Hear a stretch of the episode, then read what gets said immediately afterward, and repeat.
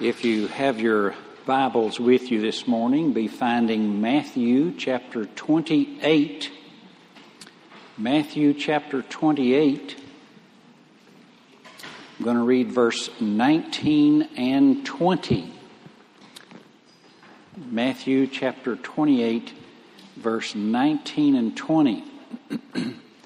We've been looking at our purpose statement for the church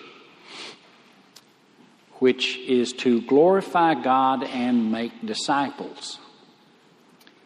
Um, we spoke last Sunday morning on glorifying God, and I hope that you will uh, find that uh, online if you missed the sermon last Sunday.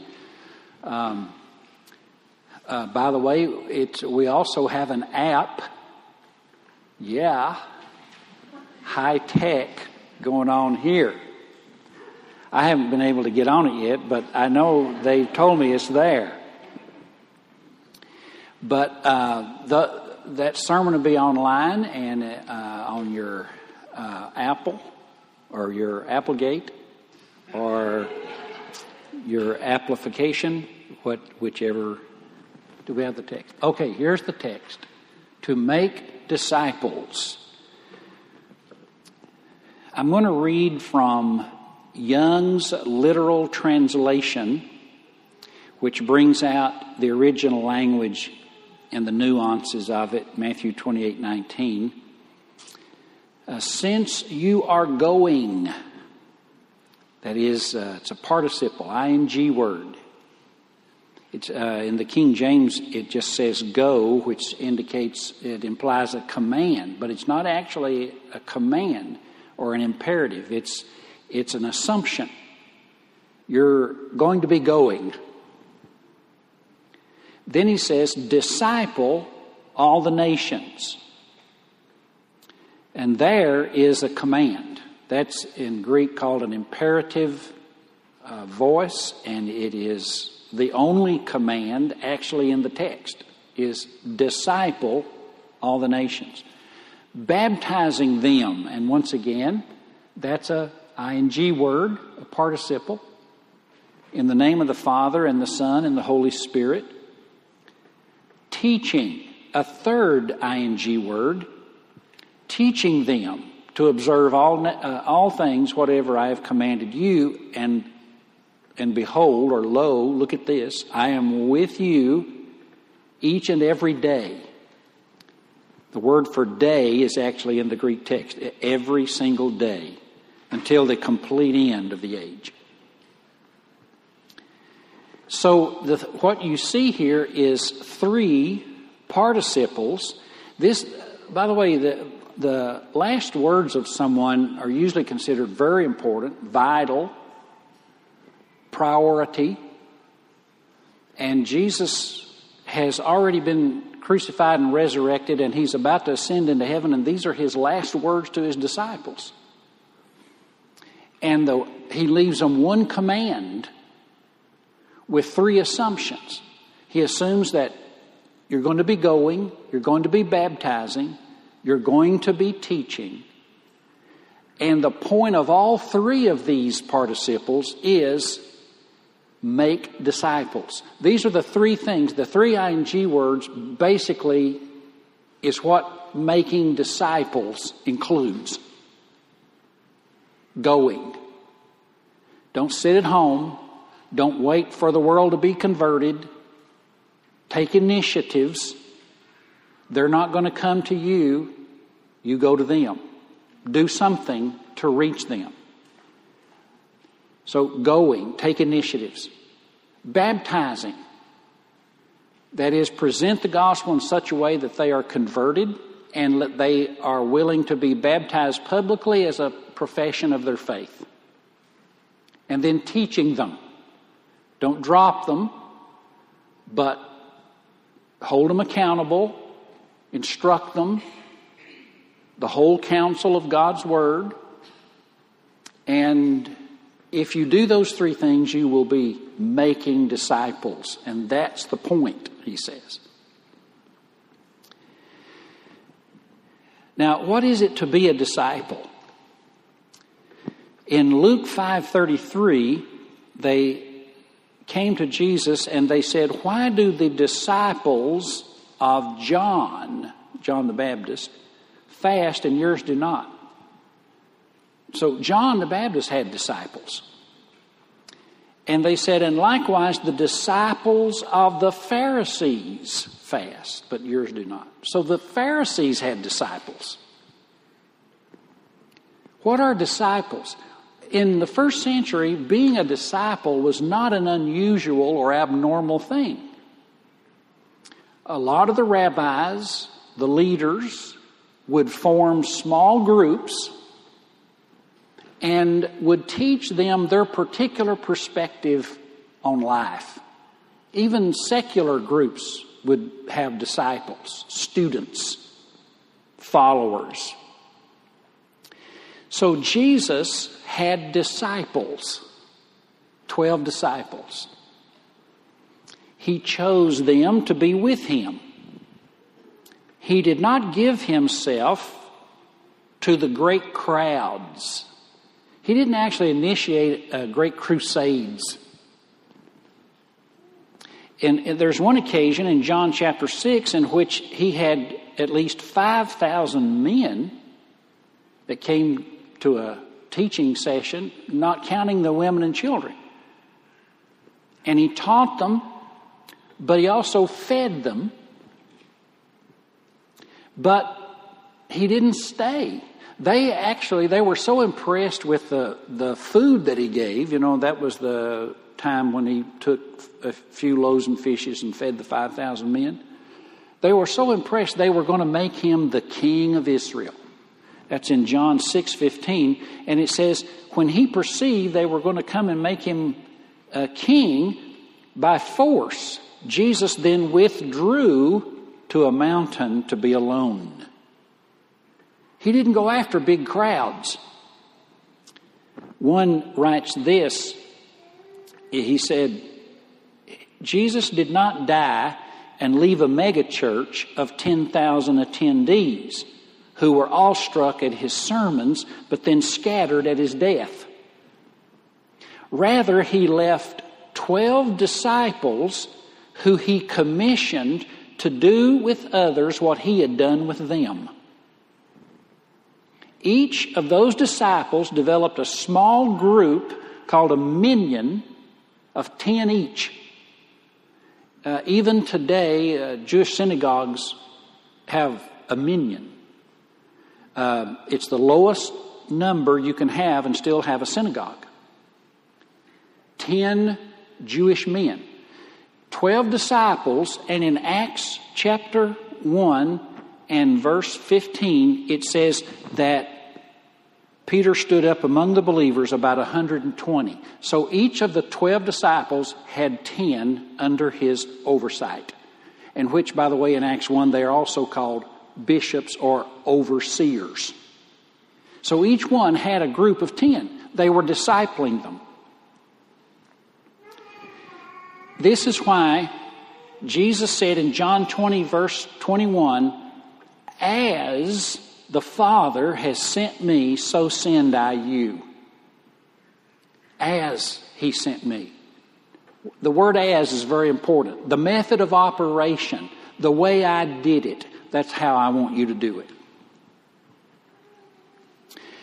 Uh, J.D. Greear has given an illustration of a math quiz, often, uh, he says, presented to children in school where they are given an option. If you can receive $10,000 per day, if somebody just walked up and offered you $10,000 per day, or for 30 days, or one penny, which is multiplied that is compounded interest. You get a penny today, then you get two pennies tomorrow, and then the next day each of those two pennies gets a penny each until it's multi exponential. He said, Would you take the $10,000 per day for one month or the one penny which is exponentially multiplied for one month?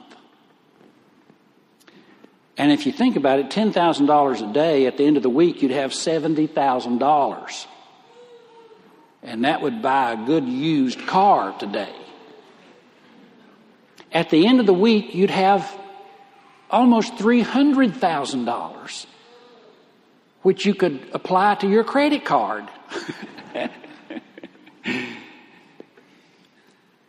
but Greear goes on and he says, The one who takes the penny per day that is reproduced each day exponentially for 30 days would have $10,700,000 in his account. But if you took the $10,000 per day, which is not compounded, you would have 300,000 at the end of the month. The point being that each one reproduces themselves, which then reproduce themselves, exponential growth is explosive. It was Jesus' method, and it's why he wasn't depressed because there were only 12 disciples at the end who met him on a mountain in Galilee, and he said to them, Now go and you make disciples. And he wasn't discouraged because of the fewness of the number. He had put three years of intimate and close teaching, fellowship, prayer, and investment into their lives. And that doesn't go away. Multiplication beats addition every single time. This is essentially what Jesus is teaching in Matthew 28. He's saying, I want you, the command, the only imperative in Matthew 28, 19 and 20, the only, in the Greek, the only imperative, the only actual command is make disciples. The participles are, you do it by going, baptizing, teaching. Now, this is not easy. Uh, you even see it in the life of Jesus. in Matthew 17, Jesus has been instructing his disciples about two years' worth. And they are coming, he's got a couple of them with him, and they come down off the mountain, and the bulk of his disciples are down at the foot of the mountain trying to cast out a demon. And the father comes up to Jesus and he says to Jesus, My, my little boy has evil spirits bothering him, and your disciples couldn't do anything about it. And it caused Jesus to say these words Matthew 17 17. Jesus said, O faithless and twisted generation, how long do I have to be with you? now, he didn't sin in that, it's just a frustration. He says, How long do I have to be with you? How long do I have to bear with you? The word bear means to be squeezed in. How long do I have to live with these people?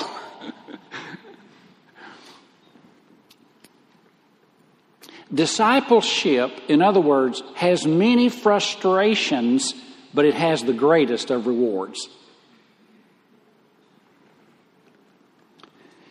So when we're talking about discipleship, it's not just going, it's not just baptizing or evangelism, it's not just following Christ. It's all of these together until the disciple themselves have become disciple makers. In other words, they can do to others what you have done to them. This is what Paul meant in 2 Timothy chapter 2, and I think we can pull this up on the screen. 2 Timothy chapter 2 verse 2, where he writes to Timothy and he says, "What you have heard from me in the presence of many witnesses, now entrust to faithful men." He did he gave it to Timothy. That's one removed. He says, Now you do it to faithful men. That's third degree removed, third generation from Paul, who will then be able to teach others also. That's a fourth generation from the Apostle Paul. This is what it means is when you are reproducing. This is why one penny exponentially multiplied has a hundred times more at the end of the month than 10,000 per day. So we would summarize it like this Why have we included in our purpose statement making disciples? Four summary reasons. Number one, it is commanded by the risen Christ. I pointed that out in Matthew uh, 28 19 and 20. It's the only command in there. He commanded it, He's the Lord. It's not an option. Amen? I mean, if He commanded it, what are we supposed to do with that? Well, it's not advice. it's not a church growth method. And it doesn't matter if it's frustrating or failing. It's a command. We get up and try again. It is commanded. It is the only command in the Great Commission reference Scripture. Number two reason we disciple is because it is practical and logical. That is to say, multiplication is more logical than addition. Multiplication beats addition every time, and discipleship is multiplication. You even see it, for example, in the language in the book of Acts when the church grew. It doesn't just say the church grew, it says in the beginning, Acts 2:41, those who received his word were baptized and were added. But as you go on through Acts, Acts chapter 6 verse 7, the word of God continued to increase and the disciples multiplied. In Acts 9:31, the church throughout all Judea and Galilee had peace and was built up in the fear of the Lord and the comfort of the Spirit, and it multiplied. It changes the vocabulary from addition to multiplication. That's why the church exploded into the second century and into the third century. Even um, the emperor of Rome, the Roman Empire, Constantine, professed faith in Christ and shut down in the Roman Empire all the pagan temples of Rome and made the buildings available to the Christians. The Christians didn't even use buildings except for the synagogues until the third century when Constantine was converted and gave them the pagan temples. So it is it was very practical. Jesus knew the most effective method of expansion and reaching the world with the gospel was through discipleship. So number 1 it's commanded by the risen Christ. Number two, it's practical. Number three, it was the method of the apostles. If there are, are examples, we find the apostles, each one of the twelve developed a group of ten. Paul discipled Timothy and told Timothy to disciple others. It's the method of the apostles. And finally, it comes with a promise. If you remember, as we read Matthew 28 19 and 20, Jesus paused at the end of the Great Commission when he said, Going, make disciples, baptizing, and teaching. And then he added this, and behold, or lo, or notice, I am with you. I am with you to the end. Two points there. Number one, when he says, I am with you, he, remember that he just had said, Matthew 28 18, all authority in heaven and earth is given to me. Therefore, going. The one who is with us is the one who has all authority in heaven and earth. He can summon resources. He can change people's hearts. He can stand against Satan on your behalf. He can marshal the angels to come to your aid. This is the one you will need in discipleship. And he says, I am with you. And the other thing I would say about that is that it is a promise distinctly given to those who are making disciples. It is a discipler's promise. I am with you. Who's you? Disciples who are making disciples. So, Bill Hull, who is a great discipler of our generation, um, in addressing a student body from which he graduated, starts his message with this question. He says, After 30 years of ministry, I still wonder why the church insists on trying to reach the world without making disciples. so, find a small group. We have several. We can help you find one. If you don't like the ones that are there, start a small group. We can help you with that. Love them, bear with them. You're not going to be around God's people until, without having to love them and them loving you. You, don't, you can't be around anybody without love because we're full of flaws and imperfections. If you're perfect here today, could I see your right hand? Oh, wait, right hand. I have exhibited imperfection. There are no perfect people, so we have to learn to love and bear with. Sometimes they ask stupid questions. Maybe. I don't know. Maybe they're rude sometimes. Maybe they're late. If you have a meal, maybe they ate too much. And you didn't get your fair share.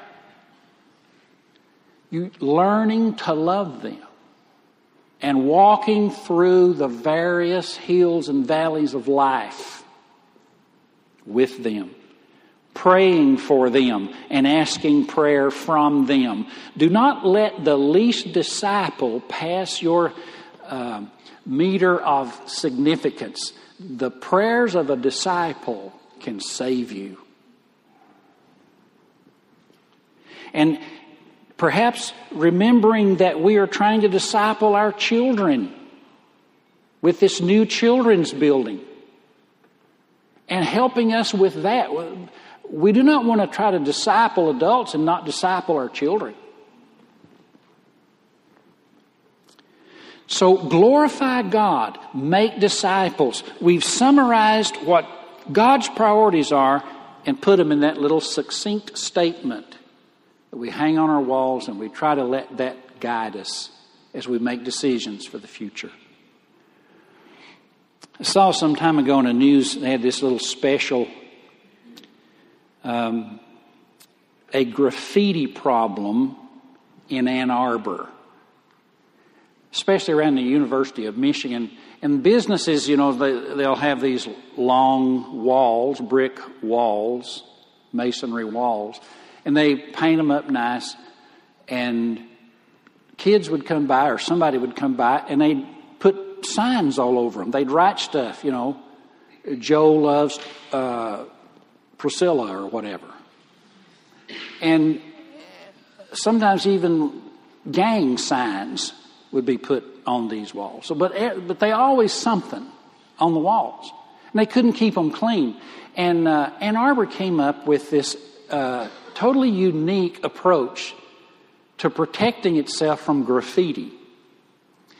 That is, they came in there with these artists and they drew a, a, large mural on these huge walls. And sometimes it was simply a tree with little faint green outline of a tree and a pool in the background, flowers around the edges.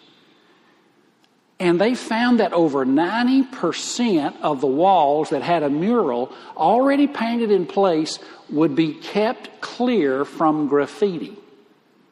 That the biggest thing about graffiti that attracts attracts it was the fact that it's a blank slate.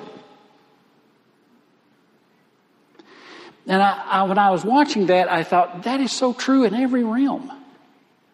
In my house, we have sometimes tables or spaces, and something's going to get set up on it books, papers, It's hard to find an empty table. I come in one day and we had an empty table cleared off, and guess what was on it? My cat, or Jan's cat. It is in no sense, actually, it's not anybody's cat, it just lives there. But it was just sprawled out on this table. Every empty space invites activity. And a church is like that. A church's calendar, a church's future, and a church's philosophy and purpose for existence. So we went to the scripture and we put together what we felt like our primary duty to God, glorifying. What's our primary duty toward the world, the nations? It is to make disciples. And we put it in a succinct little statement glorify God, make disciples. That's why we're here. And it helps us so that when people come in with their preferences, and sometimes agendas, sometimes great needs. There's so many things, some of them legitimate. But the thing that must hold us together and drive us and keep us on the right road is the priorities of the Lord Jesus Christ Himself. It's His priorities. And we have simply tried to summarize those and put them in a little statement that becomes our purpose and calling. Glorify God, make disciples. May His blessing be on us as we seek to do it. Let's pray. Heavenly Father, thank you for having such an assignment to give to us, a vision that you've bestowed upon us, a sense of calling, and we praise you that we are invited to participate. Thank you, thank you, Heavenly Father. Uh, help us to do it, Lord. I pray. In Jesus' name, amen. Amen.